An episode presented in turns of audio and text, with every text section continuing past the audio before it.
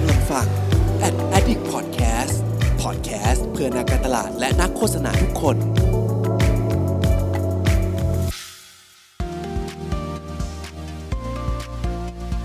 Addict Talk ชวนเพื่อนมาเล่า เมาส์มอยแบบเจาะลึก สวัสดีทุกท่านนะครับ ผมก็อ่า วันนี้ตื่นเต้นมากนะครับ เพราะว่าจริงๆ ถือว่าเป็นรายการ Addict Talk นะครับ ซึ่งปกติแล้วเนี่ย Addict Talk เนี่ยเราก็จะเป็นรายการไลฟ์ในช่องทางของ Facebook ของ Addict นะครับ แต่ว่าวันนี้ครับ Addict Talk Club นะครับก็จะเป็นรายการ live version พิเศษใน Clubhouse โดยเฉพาะของทาง Addict นั่นเองนะครับโดยที่เราก็จะเรียนเชิญแขกรับเชิญนะครับมาพูดคุยใน topic ที่น่าสนใจต่างๆนะครับที่เกี่ยวข้องกับเรื่องของโฆษณาแล้วก็การตลาดนั่นเองนะครับโดยที่อยู่กับผมเช่นเคยครับเพิร์ดพงปิติภาสุกยืดนะครับ founder ของ Addict นะฮะ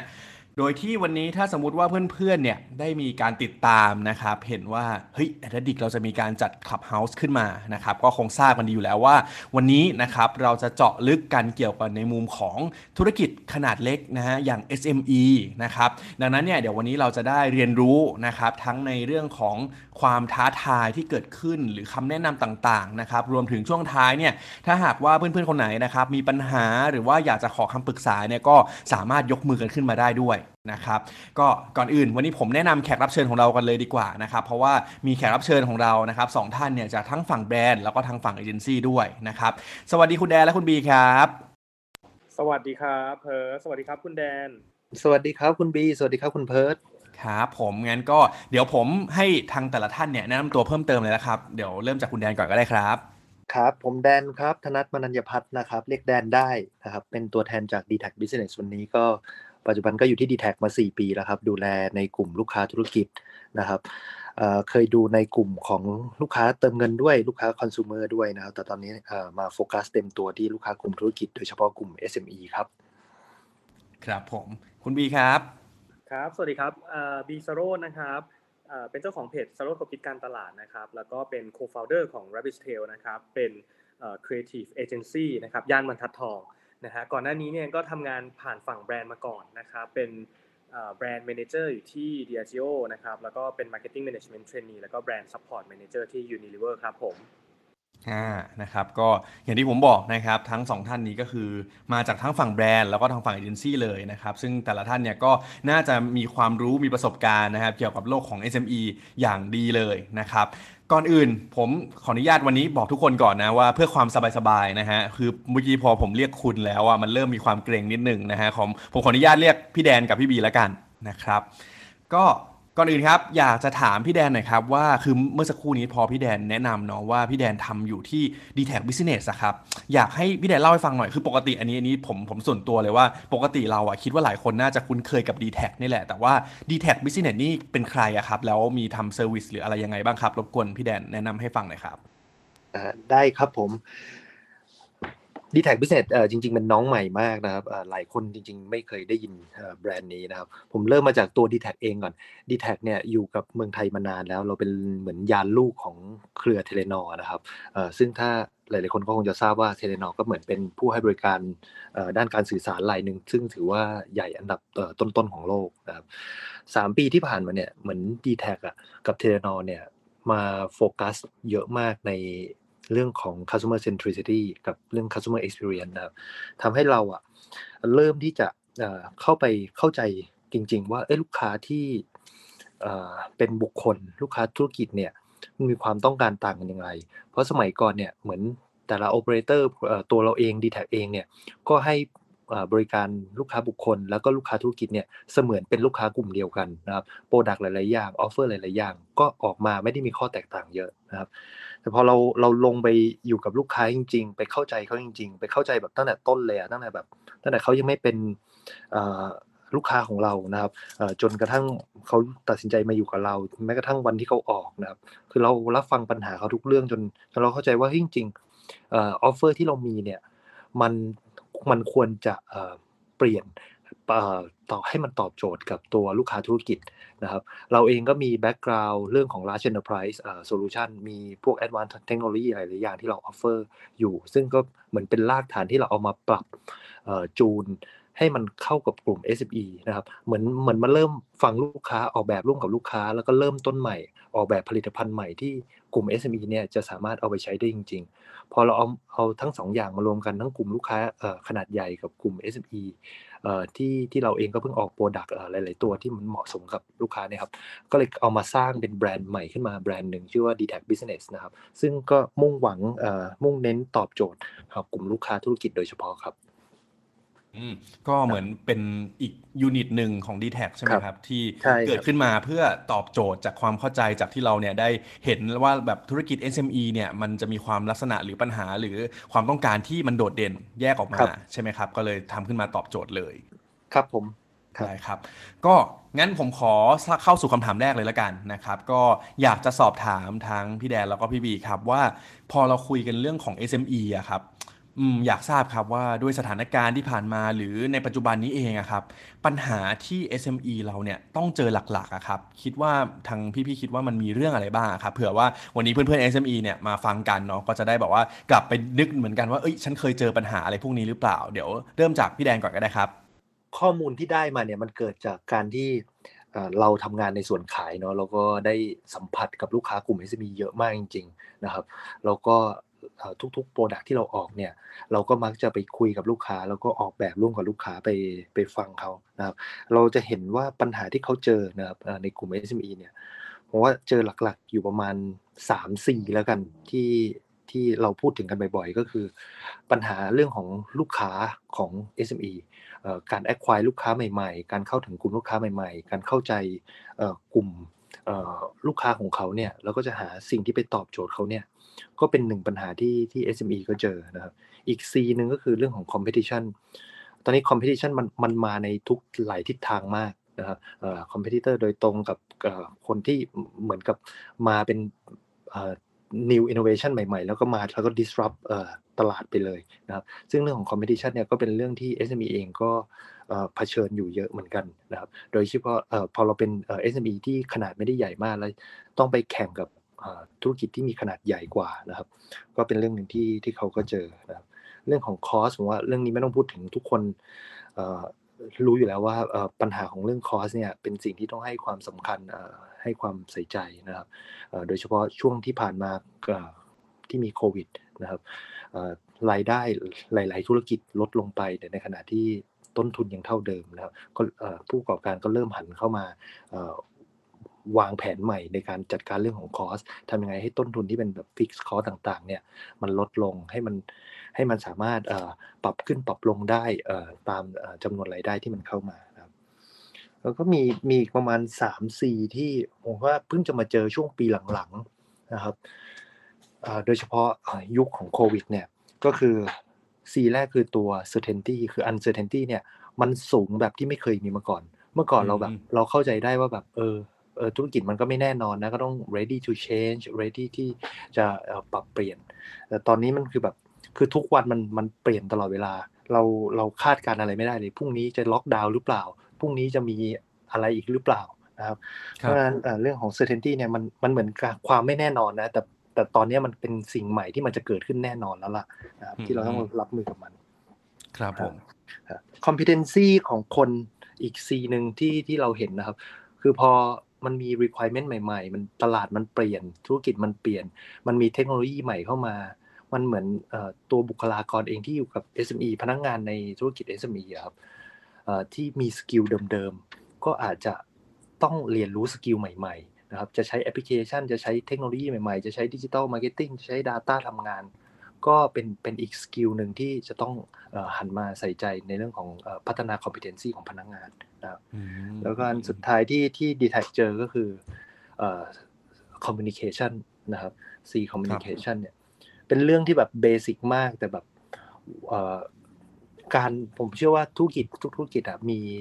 แนวทางมีกลยุทธ์ที่เฉียบคมนะครับ พร้อมที่จะเอาชนะในตลาดนะครับแต่ถ้าเกิดเราสื่อสาร ไม่มีประสิทธิภาพนะครับ ไม่ว่าจะเป็นภายในองค์กรเองภายนอกองค์กรเองอะผมว่า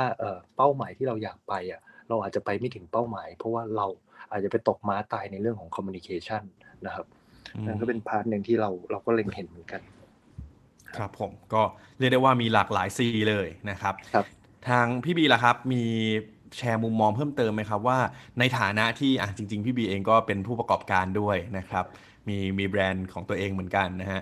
มีปัญหาอะไรบ้างครับที่ SME อย่างเราๆหรือว่าอย่าง SME ของเพื่อนๆเนี่ยที่เขาต้องเจอกันมีมีอะไรบ้างครับอ่าโอเคครับ อันนี้แชร์จากแชร์จากการทำงานให้ลูกค้าที่เป็น SME ด้วยเนาะแล้วก็จากที่แบบงานที่บริษัทเอ่ยงานที่เป็นที่ปรึกษาส่วนตัวรวมไปถึงนะครับจะบอกว่าบริษัทที่ตัวเองทำอยู่ก็ก็นับเป็น SME นะเริ่มต้นจากบริษัท SME เนี่ยแหละก็ไม่ใช่ corporate อะไร แล้วก็จัดตั้งกันเองขึ้นมา แล้วก็ช่วงโควิด ก็มีแบรนด์เล็ก ๆ ที่เป็นแบบ กึ่งกึ่ง startup SME อะไรอย่างเงี้ยนะครับที่ทำเกี่ยวข้องกับต้นไม้เนี่ยเพราะนั้นเนี่ยเออเราเรียกได้ว่าก็มีทั้งทำจริงเจ็บจริงนะฮะแล้วก็มีอะไรหลายอย่างมากมายนะครับ อันเนี้ยก็เลยจะสรุปมาละกันว่าเอาที่สำคัญเนาะเพราะจริง ๆ ปัญหาหลายเรื่องปัญหา basic ไม่ว่าจะเป็นในเรื่องของปัญหาการบริหารปัญหาเรื่องคนปัญหาเรื่อง cash flow อะไรพวกเนี้ยผมรวบไปเป็นปัญหาเกี่ยวกับเรื่องของการบริหารละกัน แต่เนี้ยผมจะพูดในเชิงของ ปัญหาในเชิงการทำการตลาดนะครับหรือการในการทำดิจิทัลนะฮะสามข้อที่หลักๆเลยที่เราเจอกันเนี่ยคืออันดับแรกเนี่ยปัญหาเรื่องที่เราเนี่ยส่วนใหญ่แล้ว SME หลายคนเนี่ยผมเชื่อว่า SME ไทยในความคิดสร้างสรรค์เยอะมาก การปรับตัวเร็วมาก แท็กติกต่างๆ แพรวๆมาก จะสังเกตได้เลยว่าแบบมีทูสตัวใหม่มาแป๊บเดียวเนี่ยแหละ เดี๋ยวก็จะมีคนเข้าไปปรับตัวเข้าไปเล่นแล้ว นะครับหรือว่ามีเทรนอะไรใหม่ๆ เกิดขึ้นมาเนี่ยแป๊บเดียวก็จะมีสินค้าออกมาตามผุดเป็นดอกเห็ดเลยนะครับ เพราะนั้นเนี่ยแต่ว่าปัญหาที่ลึกกว่านั้น เวลาที่เรามีโอกาสได้เข้าไปเป็นที่ปรึกษาเขาเนี่ยคือ strategy นะครับคือส่วนใหญ่แล้วเนี่ยเราจะรู้ว่าส่วนใหญ่แล้ว strategy SME เลย คือเพิ่มยอดขาย แต่จริงแล้วอะในแง่ของกลยุทธ์จริง ๆ แล้วเนี่ยมันมีมากกว่านั้น คุณต้องตอบให้ได้ว่าแบบ why we do เราทำไปทำไมเฮ้ยแบ รนด์ของเราจะทำสิ่งนี้ไปทำไม หรือว่าจริง ๆ แล้วเนี่ยภาพปลายทางข้างหน้าเนี่ยกลยุทธ์ที่เราจะไปในภาพใหญ่ในอีกปี 2 ปี หรือว่าในการลงทุนไปกับทำอะไรแบบเนี้ย strategy มันคืออะไรนะครับหรือบางทีเนี่ยเราก็ไม่รู้ด้วยซ้ำว่าจริง ๆ แล้วเนี่ยแท็กติกที่เราเลือกใช้หรือว่า tools ที่เราเลือกใช้เนี่ยมันเข้ามาเอ่อ match หรือว่ามันเข้ามาแบบเข้ามาในจังหวะที่มันพอดีกับเอ่อ ธุรกิจของเราหรือเปล่า หรือมันเหมาะสมกับธุรกิจของเราหรือเปล่า เพราะนั้นแล้วเนี่ยสิ่งหนึ่งที่เจอปัญหาเลยคือการกลับมาตั้งในภาพใหญ่ก็คือการวาง strategy ของสินค้าหรือบริการหรือองค์กรนะครับมันก็เลยต่อเนื่องมาอย่างประเด็นที่2นะฮะประเด็นที่2เนี่ยผมคิดว่าวันนี้ SME ทุกคนนะครับมุ่งสู่ data and digital transformation กันหมดนะฮะไปบรรยายที่ไหนเนี่ย ปีที่แล้ว2ปีที่แล้วเนี่ยทุกเวที SME ต้องพูดเรื่องนี้นะครับ ยาวมาถึงปีนี้แหละเฮ้ย Data สำคัญนะต้องทำ Data driven นะเราต้องทำ transformation เราต้องเอา tools ในเทคโนโลยีมาช่วยนะครับทุกพอทุกคนตื่นตัว ผมเชื่อว่าผู้ประกอบการไทยเนี่ยก็ค่อนข้างไวแล้วก็ตามเทรนแหละนั้นตามมาซึ่งปัญหาที่ 2 มันคือเรื่องของการ adopt adoption of digital transformation นะครับหรือแปลเป็นไทยก็คือ การนำสิ่งนั้นมาใช้กับองค์กรของเราอาจจะไม่เหมาะกับ stage หรือว่าจุดที่ SME ของเรานั้นเป็นอยู่นะฮะยกตัวอย่างให้เห็นง่าย ๆนะครับประสบการณ์ตรงคือพอในช่วงโควิด อย่างเงี้ยพี่มีโอกาสได้ได้ทำแบรนด์ที่เกี่ยวข้องกับกระถางต้นไม้แล้วก็ของแต่งบ้านนะฮะแล้วก็ช่วงต้นไม้ซึ่งเป็นช่วงที่บูมมากๆ แล้วด้วยความที่เป็น ทำงานสายดิจิตอลมาก่อน แล้วก็หัวแบบดิจิตอลมารู้จัก tools เยอะมากนะครับ ตอนนั้นเนี่ยใช้ทุกอย่างที่มีเพื่อเราเชื่อว่า set up วันแรกอะมันต้องพร้อมเพราะว่าเดี๋ยวเดี๋ยวเดี๋ยวเราเก็บ Data ไปเนี่ยโอ้โห นานเข้าเดี๋ยวต้องมาแก้มันวุ่นวาย ก็เลยไปใช้พวก tools ประเภทจัดการระบบ stock management ใช้ tools บัญชี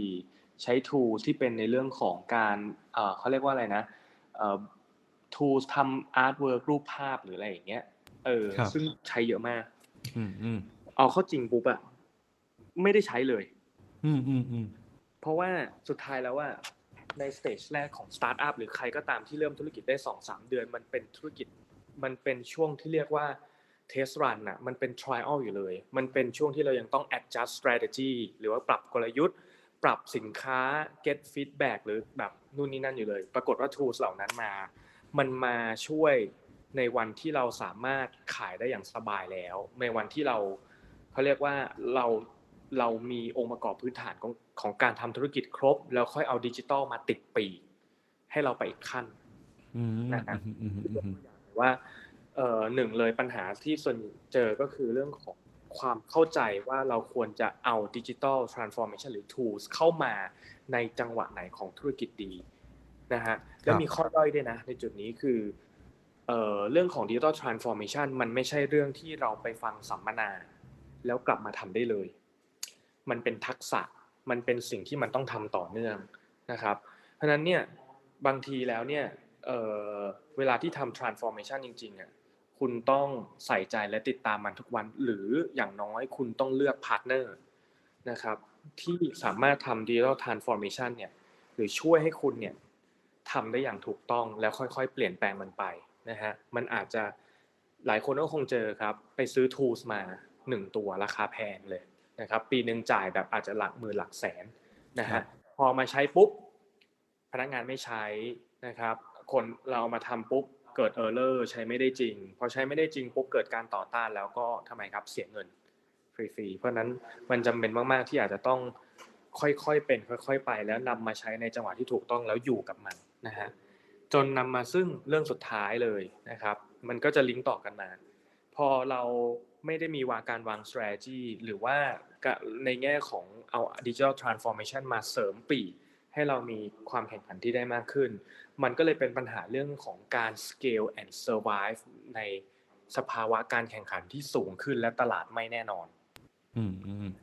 อืมพอมันติดอยู่ที่2อันปุ๊บ หลายคนก็จะวนเวียนอยู่กับการบอกว่ายอดขายตกทำไงให้ขึ้น ทำไงให้ขึ้นกลับมาได้อะก็ลองกลับไปใช้ท่า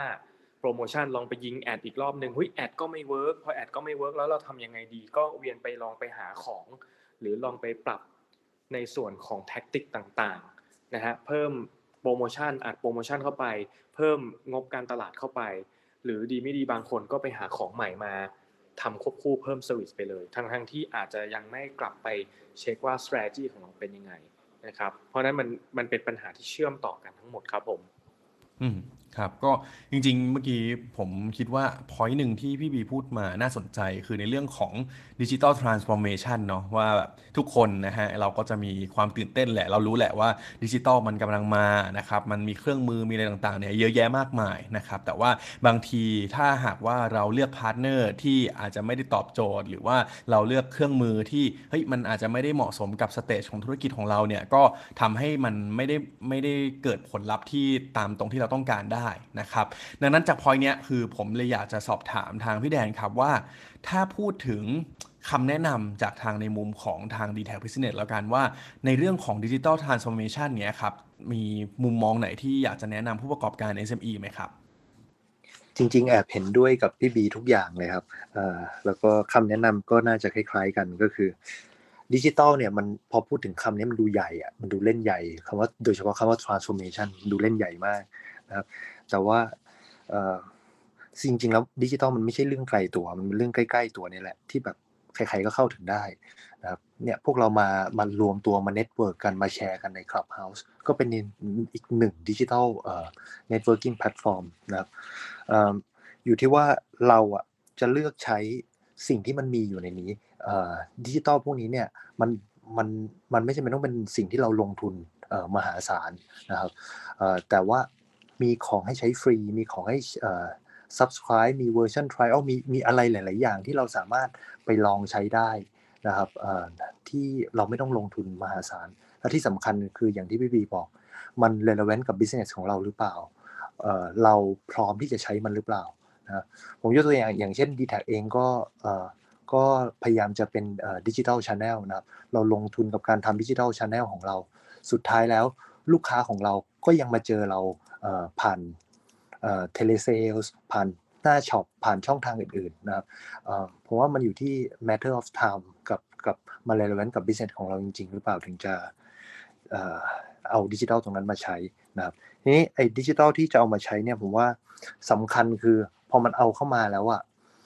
เอ่อมันเอามาช่วย เพิ่มรายได้เราได้จริง ๆ เอามาช่วยลดต้นทุนได้จริง ๆ เอามาช่วยเพิ่มประสิทธิภาพได้จริง ๆ มากกว่าที่เอามาแล้วแบบเก๋ๆเห็นเขาทำก็ทำนะครับ อยากลงทุนอยากดูดี แต่ว่า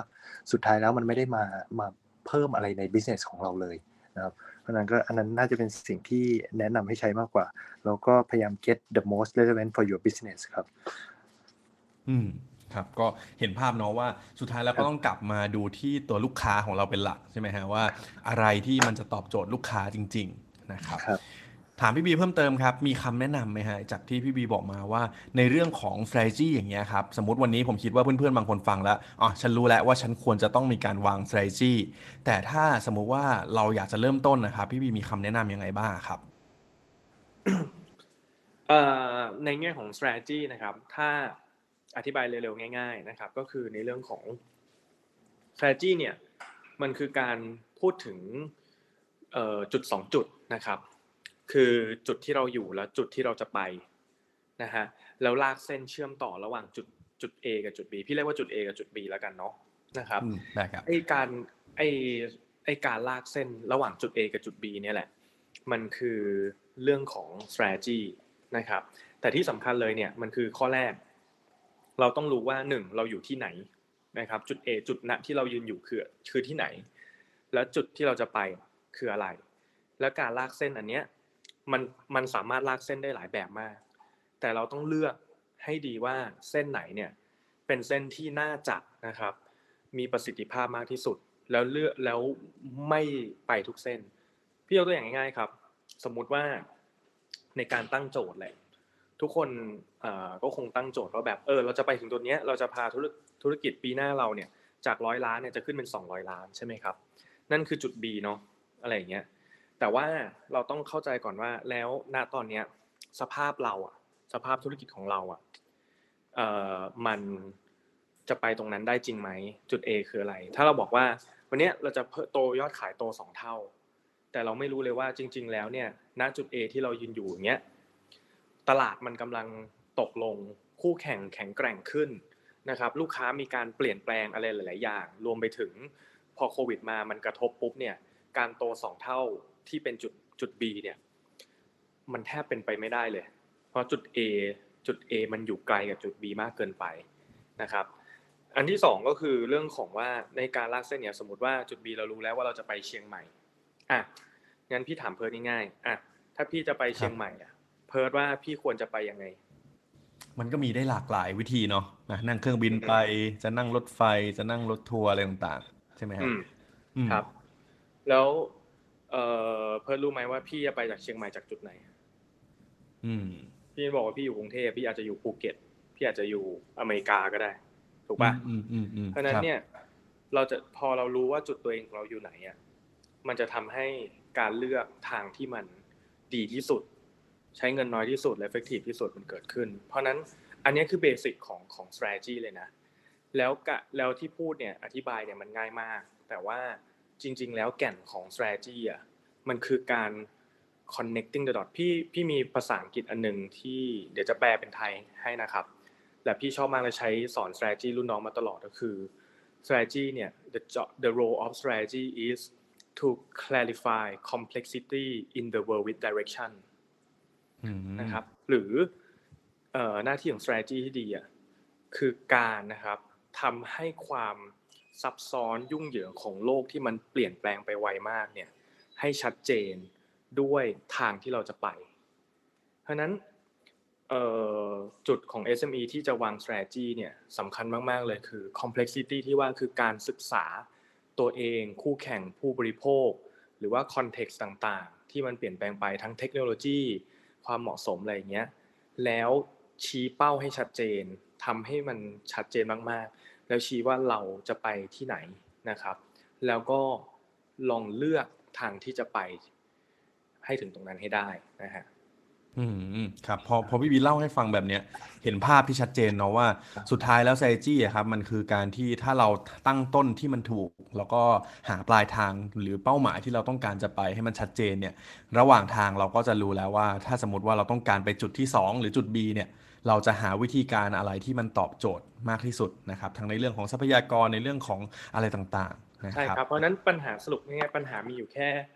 เอ่อสามมุมในในองค์ประกอบนี้สมการนี้เนาะ คือองค์กรที่ไม่รู้ว่าตัวเองอยู่ที่ไหน องค์กรที่ไม่รู้ว่าตัวเองจะไปไหน และองค์กรที่ไม่รู้ว่าเราจะไปได้อย่างไร อืม ซึ่งส่วนใหญ่ SME จะอยู่จะจะอยู่ในจุดไหนครับพี่บีโอ้อันนี้แล้ว แล้วแต่เลยอะอันนี้แล้วแต่คนเนาะแล้วแต่เลยเพราะว่าการแก้ปัญหาแต่ละแบบ ไม่มีข้อมูลเหมือนกันว่าเราสตั๊กกันอยู่ที่จุดไหนมันสุดจะเห็นคละคละกันไปครับ อืมอืมอืมได้ครับ ก็ พี่พี่แดนมีอะไรเสริมไหมครับเอ่อ ผมชอบที่พี่บีพูดถึงจากจุด A ไปจุด B ถ้าถ้าผมเสริมให้เห็นภาพอีกมุมมองหนึ่งผมอยากเสริมเรื่องของยานพาหนะที่จะพาเราไปตรงนั้นว่าเราจะเลือกวิธีการหรือยานพาหนะแบบไหน เราจะเป็นต้องเราจะไปจากจากกรุงเทพไปเชียงใหม่เนี่ย เราต้องซื้อรถขับไปหรือเปล่า หรือเราเลือกวิธีการเดินทางแบบไหนดีที่มัน มีต้นทุนที่ต่ำที่สุดนะครับ มันมันมันรวดเร็วที่สุด คือหมายถึงว่าสามารถเริ่มได้เลย ไม่ต้องแบบโหจะเดินทางไปเชียงใหม่ เดี๋ยวขอไปซื้อรถก่อนนะ เดี๋ยวขอไปอันนี้ก่อนนะ แต่ว่าเลือกช่องทางที่มันมีอยู่ครับให้มันคล่องตัวที่สุด แล้วก็พยายามหลีกเลี่ยงอะไรที่มันเป็นแบบต้นทุนที่มันจมนะครับ อะไรที่มันต้องลงทุนเยอะๆนะครับพยายามหลีกเลี่ยง เพราะว่าเราไม่รู้หรอกระหว่างทาง เราจะต้องเลี้ยวไปทางอื่นหรือเปล่า หรือเราจะต้องพักที่ไหน นะครับหรือเราจะต้องเอ่อเปลี่ยนเส้นทางไปแบบไหนนะครับ เพราะฉะนั้นการการเลือกยานพาหนะที่มี flexibility สูงๆ ก็จะช่วยให้เราเอ่อปรับเปลี่ยนธุรกิจเอ่อยามจำเป็นได้ง่ายขึ้นอืมพอครับพอพี่แดนพูดถึงยานพาหนะแบบนี้ออกมาครับ ก็อย่างที่เราเกริ่นไปตอนต้นเนาะว่าทาง dtac Business เองก็ถือว่ามีบริการหรือ service ต่างๆ ที่เหมือนเราตอบโจทย์ SME โดยเฉพาะอย่างเงี้ยครับเลยอยากจะถามพี่แดนหน่อยดีกว่าว่าอะสมมติเราวันวันนี้ให้ให้ลองแนะนำสัก สองสามบริการเงี้ยครับ มีบริการไหนไหมครับที่พี่แดนคิดว่าน่าจะเป็นยานพาหนะที่เหมาะสมจากจุด A ไปจุด B เนี่ยสำหรับ SME ได้บ้างอะครับ เป็นตัวอย่างก็ได้ครับพี่แดนได้ครับ ไม่ได้ขายของใช่ไหมอยากอยากโอเคเพราะว่าเพราะว่านี่พอผมฟังแล้วผมก็นึกอยู่ว่าโอเคเอ๊ะแล้วแล้วมันจะมีอะไรครับบ้างนะที่เราสามารถแบบใช้ได้อะไรเงี้ยฮะเอ่อใช่ใช่ผมเพราะว่านึกง่าย ๆ ก็ได้ครับอ่าเอ่อผมยกตัวอย่างอย่างลูกค้าอ่ารายหนึ่งเขาอยากเอ่อสร้างออ ออฟฟิศใหม่ มีเปิดสำนักงานใหม่นะครับแล้วอันหนึงคือสมมติวันนี้เราจะเริ่มออฟฟิศอะเราจะต้องแบบโหตั้งโทรศัพท์ทุกโต๊ะลงโต๊ะทำงานลงแบบระบบยุ่งเหยิงมากมายนะครับ เพื่อรันธุรกิจอันนี้หรือเปล่า แล้วถ้าเกิดวันอีก 2 เดือนข้างหน้า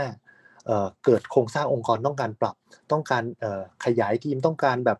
ย่อขนาดหรือต้องการปรับเปลี่ยนอะไรก็แล้วแต่เนี่ย เอ่อเรา flexible มากพอหรือเปล่า เราจะไม่ต้องลงทุนขนาดนั้นหรือเปล่าเพื่อที่จะเพื่อที่จะทำงานจุดตรงจุดนี้ครับเพราะฉะนั้นมันมีเซอร์วิสอะไรได้บ้างที่แบบเฮ้ยเราขึ้นมาอยู่ แต่มันไม่ได้ผูกมัดไม่ได้ติดสัญญานะครับไม่ว่าจะเป็นอุปกรณ์ต่างๆที่เราใช้ใช้แล็ปท็อปใช้คอมพิวเตอร์ใช้แท็บเล็ตนะครับอินเทอร์เน็ตอุปกรณ์ต่างๆเนี่ยมัน flexible มากพอหรือเปล่าที่วันนี้อยากเริ่มใช้อะโอเค เราสามารถเริ่มใช้ได้เลย แล้วก็ไม่ต้องซื้อของพวกนั้นมากองไว้ที่ออฟฟิศแต่สามารถจ่ายเป็นรายเดือนได้ พอถึงเวลาจำเป็นต้องยกเลิกจำเป็นต้องเปลี่ยนแพ็กเกจหรืออะไรต่างๆเนี่ยก็สามารถทำได้ตลอดเวลานะครับแพ็กเกจที่เริ่มไว้วันนี้เกิดต้องการจะลงแอปพลิเคชันใหม่ให้พนักงานทุกคนใช้ ต้องการมีอินเทอร์เน็ตเพิ่ม มันสามารถปรับเปลี่ยนได้ระหว่างทางหรือเปล่านะอันนั้นเป็นเรื่อง basic แต่ว่ามีอันหนึ่งที่ที่ผมว่าน่าสนใจก็คืออมันมีบริการ one call ที่เพิ่งเปิดตัวใหม่ของ d t แทอันนี้ก็เป็นอีกหนึ่งตัวอย่างที่ทำทำไมเราจะต้องอสร้างระบบวางเซิร์ฟเวอร์วางตู้โครงข่ายอยู่ในออฟฟิศของเรานะครับ แต่ทำไมทุกคนก็ใช้โทรศัพท์มือถืออยู่แล้วทำไมเราไม่เอา cloud service ตรงนี้เข้าไปครอบโทรศัพท์ ที่ทุกคนถืออยู่นะครับแล้วก็สามารถเอ่อทำงานได้เสมือนแบบทุกคนอยู่ในออฟฟิศพนักงานทุกคนเนี่ยสามารถรับสายอยู่ที่บ้านได้ สามารถโอนไปโอนมาหากันได้ลูกค้าโทรมาก็ยังโอนไปแต่ละแผนกได้ ซึ่งแผนกแต่เราแผนกเนี่ยก็ไม่ได้อยู่ที่ออฟฟิศแต่อยู่ตรงไหนก็ไม่รู้ของโลกนะครับก็ก็สามารถรับโทรศัพท์ตรงนั้นได้นะครับโดยที่ค่าบริการเนี่ยมันก็คิดเป็นรายเดือนแบบหลักร้อยบาทครับ ถ้าถ้าให้เปรียบเทียบกับต้องลงทุนแบบเซิร์ฟเวอร์สองล้านบาทห้าแสนบาทนะครับมันมันมันคุ้มไหมนะครับ แล้วทางเลือกไหนที่เราอยากจะทำนะอืมอืมได้ครับ ก็พอเห็นภาพเนาะว่าแบบครับเพื่อนๆน่าจะควรรู้จัก service อะไรประมาณไหนของทาง d t แทบ้างเผื่อที่จะมาตอบโจทย์นะครับในธุรกิจของเรานะครับ ก็เดี๋ยวตอนนี้เราผ่านกันมาประมาณครึ่งชั่วโมงแล้วนะครับเดี๋ยวด้วยความที่เป็น Clubhouse นะคะเดี๋ยวยังไงผมจะรบกวนเพื่อนๆนะครับที่ฟังอยู่ในห้องนี้นะครับทั้งหมดประมาณเนี่ย400 กว่าท่านนะฮะใครมีคำถามนะครับหรือว่าอยากจะขอคำปรึกษาจากทั้งคุณแดนแล้วก็คุณบีเนี่ยสามารถยกมือกันขึ้นมาได้นะครับโดยที่ระหว่างที่เพื่อนๆยกมือกันเดี๋ยวผมจะถามอีกสักคำถามหนึ่งแล้วเดี๋ยวเราก็จะมาคุยกันนะฮะว่าเฮ้ยแต่ละคนมีปัญหาที่เจอ หรือว่าต้องการคำแนะนำในมุมไหนได้บ้างนะครับสามารถกดยกมือกันไว้ก่อนได้เลยนะครับ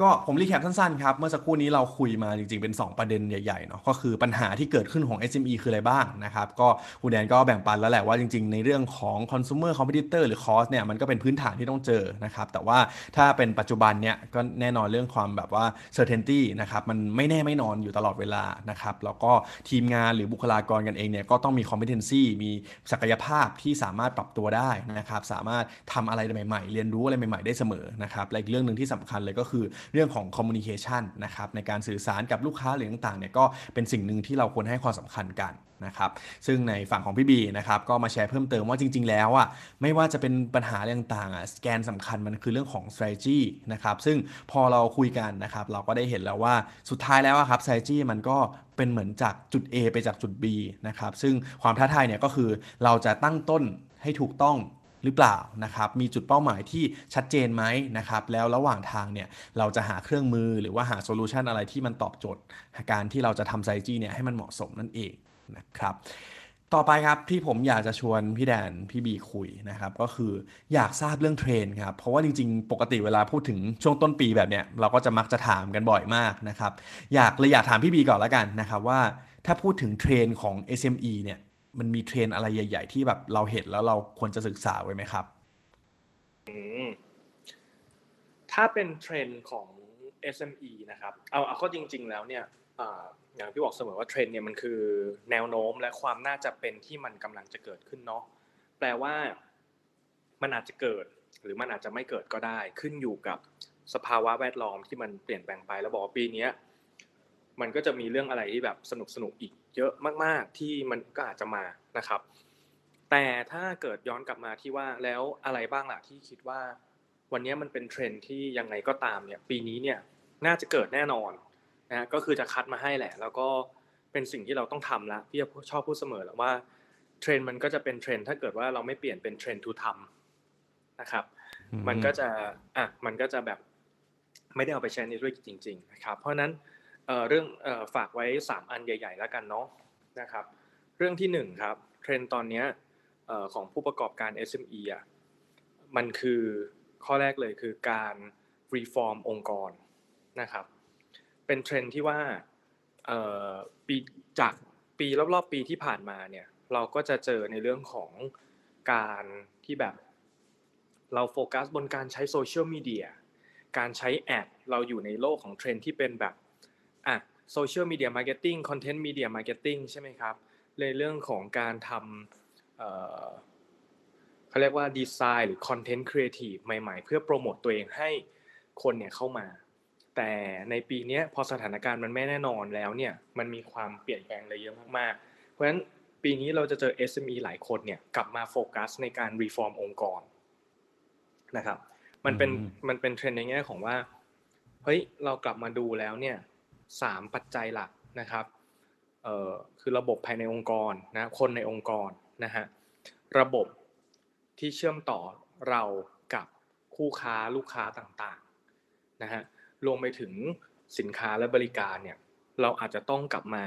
รีฟอร์มกันใหม่นะครับเพื่อให้เหมาะกับสถานการณ์ที่เปลี่ยนแปลงไปเพราะอย่างที่บอกว่า ธุรกิจเราอะมักจะถูกบีบให้เปลี่ยนนะครับ เปลี่ยนคุณค่าเปลี่ยนสินค้าหรือบริการต่างๆ เนี่ยจากลูกค้า แล้ววันนี้ผลลัพธ์จากโควิด มันทำให้ลูกค้าเนี่ยเปลี่ยนคุณค่าหรือว่าการเรียกร้องที่มองหาจากภาคธุรกิจมากขึ้น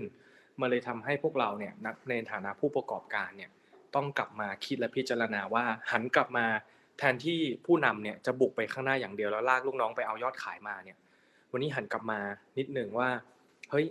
แล้วระบบภายในองค์กรตอนเนี้ย หรือสิ่งที่จะพาเราไปข้างหน้ามันมัน efficient หรือเปล่า เรามีการใช้ tools มาช่วยให้พนักงานเราติดปีกได้มากขึ้นยังไงบ้าง เรามีองค์เรามีขั้นตอนการเก็บ Data ลูกค้ายังไง หรือเรามี process ในการจัดการกับลูกค้าที่เข้ามายังไงได้บ้างนะครับฉะนั้นเนี่ยมันเป็นครั้งแรกที่ผู้นำอาจจะต้องเหลียวหลัง มาดูหลังบ้านมากนะครับ ก็ก็เป็นเรื่องของอันแรกคือ reform เนาะ ผมใช้คำว่าผู้นำเหลียวหลังแล้วกันนะครับ โอเค อันอันที่สองฮะเทรนที่มันน่าจะเกิดขึ้นแน่ ๆนะฮะในปีนี้เนี่ยคือการเอ่อเขาเรียกว่าข้อได้เปรียบเป็นคนของข้อได้เปรียบเป็นของคนที่ทำเยอะแล้วเดินเข้าหาอ่า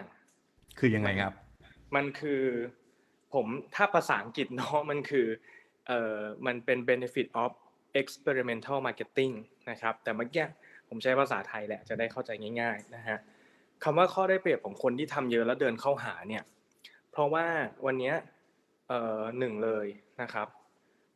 คนเนี่ยมาอยู่ในโซเชียลมีเดียเยอะขึ้นมากๆนะครับแล้วก็ทูสต่างๆ มากมายเนี่ยของโซเชียลลงไปถึง ไม่ว่าจะเป็นทูสที่เราใช้ผลิตคอนเทนต์ไม่ว่าจะเป็นความเชี่ยวชาญและความสามารถของเด็กรุ่นใหม่ที่วันนี้เนี่ยหลายคนไปได้มาปุ๊บเฮ้ยเขาสามารถผลิตคอนเทนต์เป็นแล้ว นะครับ แล้วก็เราสามารถซื้อแอดซื้ออะไรได้ได้เยอะได้ง่ายกว่าเดิม มันทำแล้วก็การแข่งขันเนี่ยของวันนี้คนก็มาเล่นออนไลน์เยอะขึ้น เช่นเดียวกันผู้ประกอบการก็ทำออนไลน์มากขึ้น เพราะฉะนั้นอันแรกเลยเนี่ยสิ่งที่เราต้องทำคือมันไม่ใช่ยุคก่อนแล้วที่เราจะมาสร้างเขาเรียกว่า high value content หรือว่า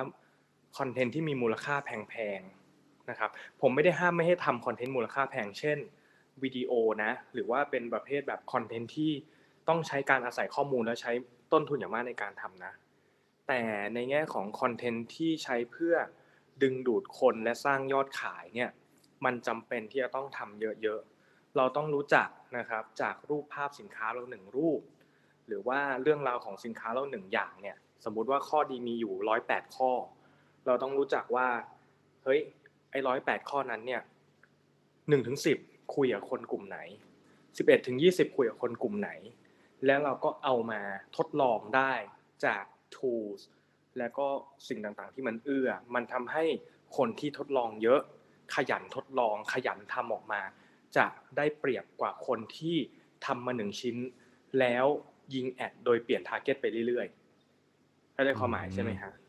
อันที่สองข้อได้เปรียบของคนที่เดินเยอะ พอวันนี้ ผมยังเชื่อในเรื่องของสินค้าและบริการที่เข้าหาลูกค้าก่อนที่ลูกค้าจะเดินมาหาเราอะ ผมใช้คำว่าสินค้าที่เดินหาคนครับนะครับ เราจะได้เปรียบ เพราะวันนี้อย่างที่บอกว่าทุกคนจะมี perception ด้วยความกลัว แล้วก็บอกเฮ้ยต้องทำออนไลน์สิใช่ไหมเออ ต้องทำออนไลน์ไม่ work หรืออะไรแบบทุกคนก็ยิง ads ออนไลน์กันหมด มันกลับกลายเป็นว่า connect คนมันยังโหยหา physical connection อยู่อะเนาะอ้าวสวัสดีครูทอม สวัสดีครับผม สวัสดีครับครับ เดี๋ยวครูทอมมาถามคำถามครับพี่บีเชิญต่อก่อนกดดันให้คุณให้คุณบีพูดพูดให้จบก่อนก็ได้ครับเดี๋ยวผมค่อยถามได้ผมผมเครียดเนี่ยกดดันเลยเนี่ยอย่าอย่าอย่าอย่าอย่าเครียดครับผม ผมสิต้องเป็นฝ่ายเครียด เดี๋ยวเดี๋ยวโอเคได้ อะถึงไหนแล้วนะอ๋อโอเคสินค้าวิ่งเข้าหาลูกค้า ใช่ เพราะนั้นเราต้องคิดว่าเราจะพาสินค้าเราวิ่งเข้าหาลูกค้ายังไง บางทีการทำ direct to consumer หรือว่าการการส่งของหรือว่าการเอาสินค้าเราไปอยู่ใกล้ลูกค้ามากที่สุด อาจจะเป็นเทรนด์ to ทำสำหรับปีนี้ก็เป็นได้นะครับ แล้วก็เรื่องสุดท้ายเลยนะฮะเรื่องสุดท้ายเนี่ยผมเล่าไปเรื่องของการ reform องค์กรแล้ว ผมเล่าไปเรื่องของการ ทำ experimental นะครับการทดลองหรือการเดินหาแล้ว เรื่องสุดท้ายเนี่ยน่าจะเป็นเรื่องของเทรนเกี่ยวกับ ผมพูดสินค้าแล้วกันเนาะเรื่องของกลับมาดูที่ value นะครับ เป็นเรื่องของการที่เราต้องกลับมาคิดอย่างมากในเรื่องของความจำเป็นของสินค้าเราเนี่ยยังจำเป็นกับลูกค้าจริงหรือไม่นะครับ มันเป็นเทรนด์เรื่องของการ revaluation your product and service หรือภาษาไทยคือ การกลับมาเขาเรียกว่าวิเคราะห์นะฮะเรื่องของความเกี่ยวข้องหรือคุณค่าของสินค้าและบริการของเราเนี่ยยังคงเกี่ยวข้องหรือมีคุณค่าต่อผู้บริโภคหรือเปล่านะครับอืมอืมเช่นจากเดิมสินค้าเราตัวเนี้ยมันเหมาะสำหรับการออกไปข้างนอก outdoor activity หรือว่า มันเหมาะสำหรับการไปอยู่ในกลุ่มหมู่คนมาก ๆนะครับ พอในอนาคตคนกลัวจนติดเป็นนิสัย คนอาจจะลดคุณค่าตรงนี้ลงไปอะไรเงี้ย หรือวันนี้คนเนี่ยมีกำลังซื้อน้อยลง เพราะเขาได้รับผลกระทบอย่างมาก เขาก็เลยต้องเลือก economic choice หรือว่าซื้อของชิ้นเล็กลงอะถ้าวันนี้คุณยังขายของชิ้นใหญ่ที่ราคาเท่านี้อยู่แล้วคิดว่าเฮ้ยผมไม่อยากทำของชิ้นเล็กออกมา อะเพราะมันจะได้เงินน้อยกว่าเลยแต่แต่ลูกค้าไม่ซื้อของชิ้นใหญ่แล้วอะแล้วถ้าคู่แข่งทำก่อนคุณน่ะคุณก็จบสิถูกไหมนะครับครับเพราะฉะนั้นมันคือเรื่องของเทรนด์เรื่องของการ re evaluation your product and service เนาะประมาณนี้แล้วกันครับ ครับ ก็ recap นะครับก็คืออย่างแรกที่พี่บีแชร์ว่าเทรนด์ที่มันจะเกิดขึ้นอย่างแรกก็คือการ reform องค์กรนี่แหละ ที่องค์กรก็ต้องกลับมาทบทวน แล้วว่าระบบขององค์กรมันควรจะไปในทางไหนอะไรคือ สิ่งที่จำเป็นไม่จำเป็นนะครับ ส่วนอย่างที่สองก็คือ ตอนเนี้ยถ้าถ้าถ้าสมมติว่าใครหรือว่าองค์กรไหนที่สามารถเข้าถึงลูกค้าได้ก่อนนะครับทำยังไงให้คนเนี่ย เขาเกิดความต้องการทำยังไงให้คนเขานึกถึงเรานะครับ ก็จะทำให้เพิ่มโอกาสทางการขายมากขึ้นนะครับ แล้วก็สุดท้ายก็คือเรื่องของตัวสินค้าเองนะครับว่า เอ๊ะต้องกลับมาตอบให้ได้ว่าณทุกวันนี้เนี่ยสินค้าของเรามันจำเป็นสำหรับลูกค้าหรือเปล่านะครับ ซึ่งถ้าสมมติว่าโลกมันเปลี่ยนแปลงไปความจำเป็น หรือว่าความต้องการของผู้บริโภคเนี่ยมันก็จะเปลี่ยนแปลงตามไปด้วยนะครับ ทางพี่แดนมีเสริมไหมครับ เดี๋ยวก่อนที่จะไปคุยกับคุณทอมนะครับ พี่แดนมีเสริมเรื่องเทรนด์ไหมครับ ว่ามันจะมีเทรนด์อะไรเกิดขึ้นอีกในเรื่องของ SME อะครับเอ่อครับ ตอนแรกว่าจะแชร์เอ่อ usage behavior ที่มันเกิดขึ้นเอ่ออืมเพราะว่าดีแท็เองก็เป็นผู้ให้บริการเรื่องมือถือเนอะเราก็จะเห็นครับว่าแพทเทิร์นที่คนใช้เนี่ยมันมันเปลี่ยนไปยังไงบ้างนะครับแต่ก่อนก่อนที่จะเข้าตรงนั้นเนี่ยขอเอ่อชอบขอขอ repeat ของฟัง พี่บีนิดนึงเอ่อจากชีวิตจริงเลยอะของ SME เอ่อที่พี่บีพูดถึงเอ่อ reform นะครับเราเราเองฝั่ง d t a c Business เนี่ยมีความเป็น SME อยู่ประมาณหนึ่งมีความเป็นสตาร์ทอัพอยู่ประมาณหนึ่งกับองค์กรเล็กๆเอ่อในยูนิตนี้เนี่ยนะครับเอ่อวันแรกที่เอ่อเรามีโควิด แล้วเราล็อกดาวน์เนี่ยสิ่งแรกที่เราทำเลยคือเรื่องของ reform แล้วก็ไป relook จริง ๆ ว่าเฮ้ยไอไอเอุปกรณ์ที่เราใช้เทคโนโลยีที่เราใช้ structure ที่เรามีเนี่ยมันรองรับกับกับเอ่อ business continuity ในอนาคตหรือเปล่านะครับทำให้ณเวลานั้นน่ะเราเห็นแบบเราเห็นเอ่อ challenge เยอะมากเห็น problem เยอะมากเห็น pain point เยอะมาก เราก็เลยเริ่มจากตัวเราเองด้วยที่เฮ้ยพนักงานเข้าออฟฟิศไม่ได้ จะแจกงานไปหาเขายังไงพนักงานหลายคนเป็น outsource ไม่มีอีเมล ไม่มีสมาร์ทโฟนด้วยซ้ำเราจะไปถึงตรงนั้นได้ยังไงนะครับ เพราะฉะนั้นเราก็ develop พวกอุป tools พวกนี้แอปพลิเคชันพวกนี้แหละครับให้ทั้งตัวเราเองใช้แล้วก็ SME ใช้ด้วยนะเราเห็นว่าพนักงานกลุ่มนี้เนี่ยมีรายได้ลดลง ถ้าต้องเดินทางมาแล้วรายได้เท่าเดิมนะครับมันมันจะมีผลกระทบต่อพนักงานยังไงนะครับ เราให้เขาอยู่บ้านเขาก็ไม่มีอินเทอร์เน็ตใช้ เราจะ provide access ตรงนั้นไปยังไง นะครับเพราะว่ามีหลายอย่างที่แบบการ reform ตรงนี้มันช่วยให้เราเห็นจริง ๆ ว่าเราอยู่ในโหมดที่มีประสิทธิภาพอยู่หรือเปล่าอย่างเช่นที่พี่บีบอกนะครับแล้วมันต้องเริ่มจาก pain point ไม่ใช่แค่เราเดินไปหาลูกค้าแต่ลูกค้าไม่ได้มี need ตรงนั้นไม่ได้มี pain point ตรงนั้น อันนั้นก็จะเจ็บกลับมาได้นะครับทีนี้ฝั่ง ของคอน sumer ในฝั่งของ d t แทเมื่อวันก่อนก็มีข้อมูลที่เขาแชร์กันภายใน แล้วผมว่าน่าจะมีประโยชน์นะครับไม่ได้เกี่ยวกับ SME โดยตรง แต่ผมว่าคนที่เป็น SME ที่ฟังอยู่ในห้องนี้อาจจะดึงอะไรบางอย่างออกไปใช้ได้ในการปรับกลยุทธ์ปรับธุรกิจของตัวเองนะครับสี่ usage pattern อันใหม่ที่เราเห็นนะครับ อันที่หนึ่งคือเราเห็นเน็ตพูทอนหน้าใหม่ เน็ตพูทอนหน้าใหม่คืออะไร เน็ตพูทอนหน้าใหม่คือ เดิมเนี่ยเวลาเราพูดถึงคนที่ถือโทรศัพท์สมาร์ทโฟน คนที่แบบconsume สื่อดิจิตอลเยอะๆเนี่ยจะอยู่ในหัวเมืองหลักๆ เมืองหลวงเมืองแบบเมืองใหญ่ๆนะเมืองธุรกิจนะครับแต่ตอนนี้เราเห็นเยอะมากในการเติบโตขึ้นเนี่ยร่วมแบบเป็นแบบ 3 4 เท่าตัวนะครับของปริมาณคนที่ซื้อสมาร์ทโฟนเพิ่มขึ้นในช่วงไม่กี่เดือนที่ผ่านมานะครับอาจจะเป็นเพราะเหตุจำเป็นบางอย่างที่เขาจะต้อง เข้าถึงบริการบางอย่าง เข้าถึงเอ่อ subsidy บางอย่างนะครับเขามีความจำเป็นที่เขาต้องใช้สมาร์ทโฟนนะครับอันตัวนี้เนี่ยเพิ่มขึ้นเยอะมากในบริเวณต่างจังหวัด ภาคใต้เองหรือเมืองที่ไม่เคยไม่เคยพูดถึงมาก่อน กาฬสินธุ์หรือเมืองที่แบบเป็นเมืองที่อยู่อาศัยจริง ๆ นะครับ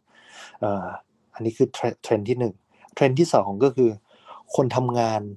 นักเรียนนักศึกษานะครับ ที่เมื่อก่อนเนี่ยมาทำงานที่ออฟฟิศมาเรียนที่โรงเรียนนะครับไปเรียนพิเศษเมาใช้ชีวิตอยู่ในสถานที่แห่งหนึ่งนะตอนนี้ทำงานที่บ้านหมดนะครับ เพราะฉะนั้นการที่เขาทำงานผ่านแท็บเล็ตผ่านสื่อออนไลน์เขาเริ่มมีอุปกรณ์พวกนี้มากขึ้น แล้วเขาเริ่ม